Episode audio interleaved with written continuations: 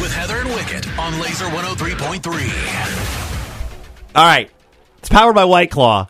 I would say get out to the store and get your White Claw, but wait wait until the plows move the snow out of the way.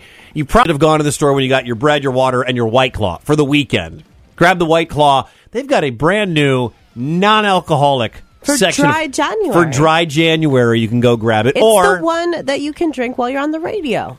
Oh, now FCC we're friendly. talking. Now we're talking. Uh, or go to the store later today when it's safe and grab the black cherry. I've got the surf flavors in my uh, my fridge right now, and they make their own vodka. It's White Claw. Grab the wave. We're going to talk to you about Jelly Roll appearing before a Senate hearing. Okay. But first, let's talk about the uh, new hotness in Funko Pop figurines. Are they dolls? What do they call those things? I'd say figures is fine. You've seen these things. They're like the little figures with the big heads. the figs. Uh, and if you want them, by the way, JCD and Hobby's got like twenty thousand of them on on sale right now. But the uh, the new hotness, Slipknot Funko Pop dolls. Now, there's already been a Corey Taylor Funko Pop, okay, but now you can get V Man, Michael, Jim, Mick, Clown. And in a bit of an awkward setting, you can get the Jay Weinberg Funko Pop, the now former, recently dismissed drummer of the band Slipknot. Very collectible. Uh, definitely. So these are now out. They are hot, and you can get them if you're into Funko Pop, you're into Slipknot. They brought the two worlds together. Except Jay Weinberg's not the band anymore. All right. Yesterday, Jelly Roll was in front of the Senate. He was talking about the importance of prioritizing the fentanyl crisis, um, trying to push Brown's fentanyl Ed- eradication and narcotics deterrence (FEND) off Fentanyl Act. Uh, so basically, it would prevent drug trafficking. Um, This is a guy who used to deal drugs, went to jail for it, has done plenty of them, and now realizes the problem. I mean, the fentanyl problem in this country is horrific. he's being celebrated as articulate, powerful. The impact of his words. Here, we'll play a little bit for you. 190 people a day overdose and die every single day in the United States of America. That's what about a 737 aircraft can carry. But because it's 190 drug addicts, we don't feel that way. Because America has been known to bully and shame drug addicts instead of dealing and trying to understand what the actual root of the problem is with that. I've attended more funerals than I care to share with y'all. This committee, I could sit here and cry for days about the caskets I've carried of people I loved dearly.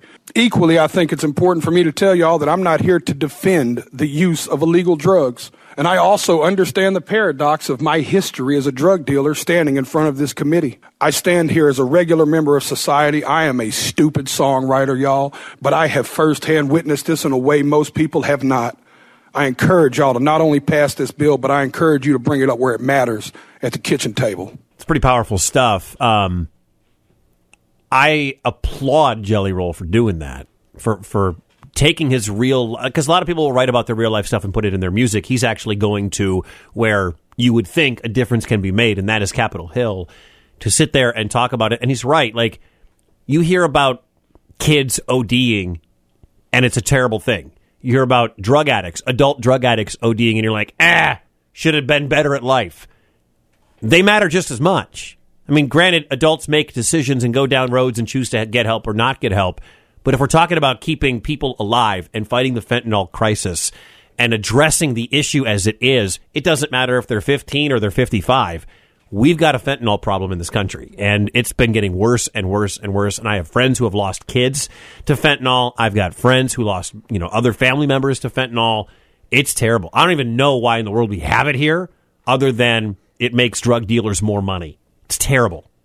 It's terrible. We need to get rid of it, uh, and, and it flows in from a multitude of ways.